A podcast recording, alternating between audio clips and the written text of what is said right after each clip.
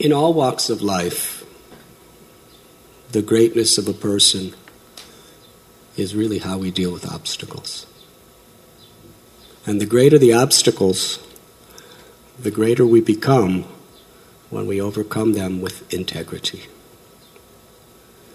Obstacles are like tests, just like in your college you have exams.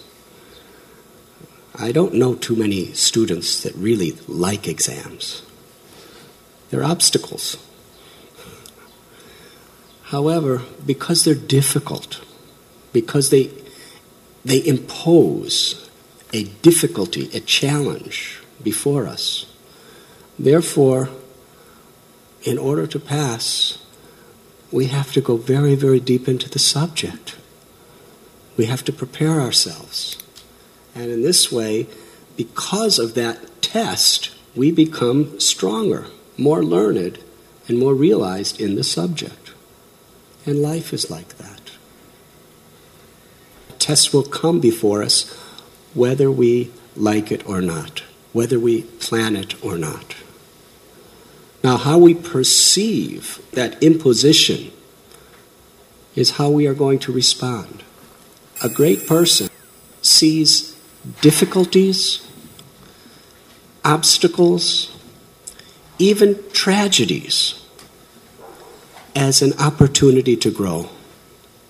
Whereas a smaller minded person simply becomes discouraged because we cannot see cannot see the possibility for growth within that situation a future past prime minister of the UK Winston Churchill he said a great person is one who goes through failure after failure after failure after failure and never gives up enthusiasm.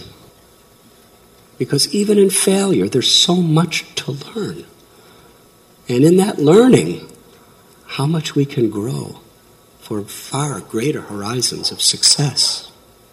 And this is true in every field of life. The greater the resistance, the greater the opportunity to develop from it. Yes?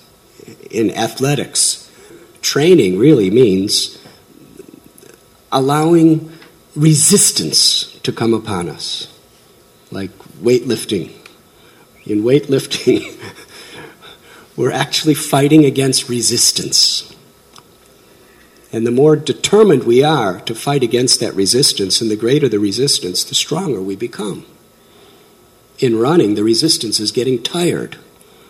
But the, the, hard, the more determined we are to struggle and strive against that fatigue, the more we develop, the more we grow, the more we become empowered. That is the law of nature. And it can apply to every aspect of life.